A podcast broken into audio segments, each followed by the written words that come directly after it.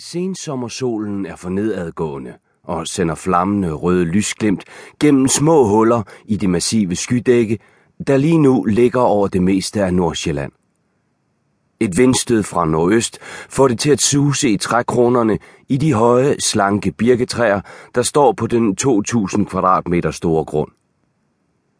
Eivind Allemann Thomsen, en 64-årig efterlønner, åbner hoveddøren og lukker katten ud.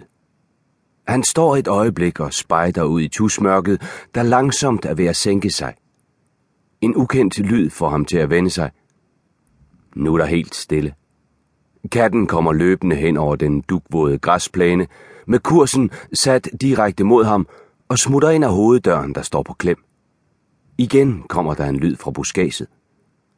Han går tøvende ned ad de tre betontrin og nærmer sig forsigtigt gyvelbusken, hvor han mener, lyden kom fra. Da han når derhen, flakser en skade ud og flyver skræmt væk. Han ånder lettet op og går ind i huset. Duften af frisklavet kaffe lokker et smil frem. Han træder ud af de gamle slidte træsko og stikker fødderne i hjemskoene. Ingrid, hans kone, smiler, da han sætter sig i den højrykkede otiumstol og anbringer fødderne på skamlen. Nå, var det hårdt at lukke misse ud? Spørger hun og skruer låget fast på termokanden. Han ser med rynket bryn på hende over kanten af brillerne og vrisser på skrømt. Skal vi slet ikke have noget til aftenkaffen? Hvad kunne du tænke dig, min skat? En ostemad kunne gøre underværker lige nu. Hun smiler og går ud i køkkenet.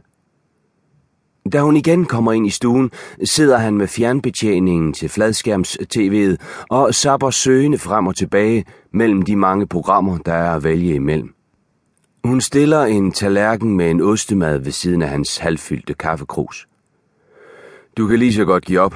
De sender ikke noget, der er værd at se. Skal vi ikke hellere se en af Valander-filmene fra boksen? Han grønter et næppe høre et svar med munden fuld af ostemad. Ingrid går over til reolen og finder en DVD frem. Er det ikke nummer 4, vi er kommet til? Han grønter igen, hvilket hun tolker som et ja, og starter filmen. Lydsporet fra filmen og vinden, der er taget til i styrke, bevirker, at de ikke hører, da en rude i kælderen slås i tu.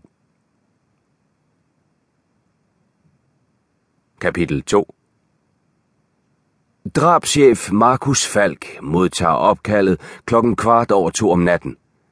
Det er Erik van der Velde, hans vicepolitikommissær, der er i røret.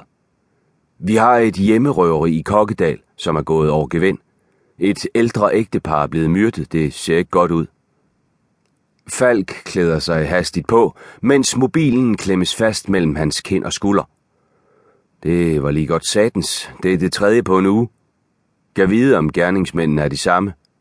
Har vi et navn på den person, der har slået alarm? Nix, det er modtaget fra en mobiltelefon med taletidskort, og ham, der slog alarm, præsenterede sig ikke. Det eneste, vi ved med sikkerhed, er, at der er tale om en mandsperson.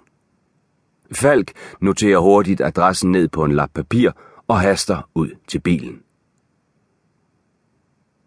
Et kvarter senere styrer han tjenestevognen ind på en vej, der hedder Lille Ager, i et parcelhuskvarter i Kokkedal.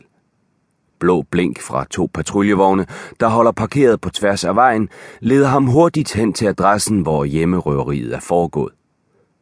Han parkerer bilen på det modsatte fortov og får med det samme øje på Vælte, som står og taler med en kvindelig tekniker. Området omkring Gulstensvillagen er allerede blevet afspærret med rød-hvid minestrimmel. Falk skutter sig i den kolde natteluft. Hvad er der sket? Vælte rykker panden og tager et hiv af cigaretten, inden han svarer. Det er som sagt gået ud over et ældre ægtepar.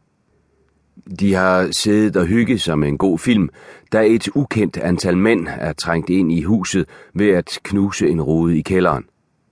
Da de er kommet op i stueetagen, ser det ud, som om manden er gået til angreb på dem. En af hjemmerøverne har flækket hans hjerneskal med en økse, som han til syneladende har taget med sig fra kælderen. Falk ryster langsomt på hovedet. Ufatteligt, at folk ikke længere kan føle sig sikre i deres egne hjem. Hvad med konen?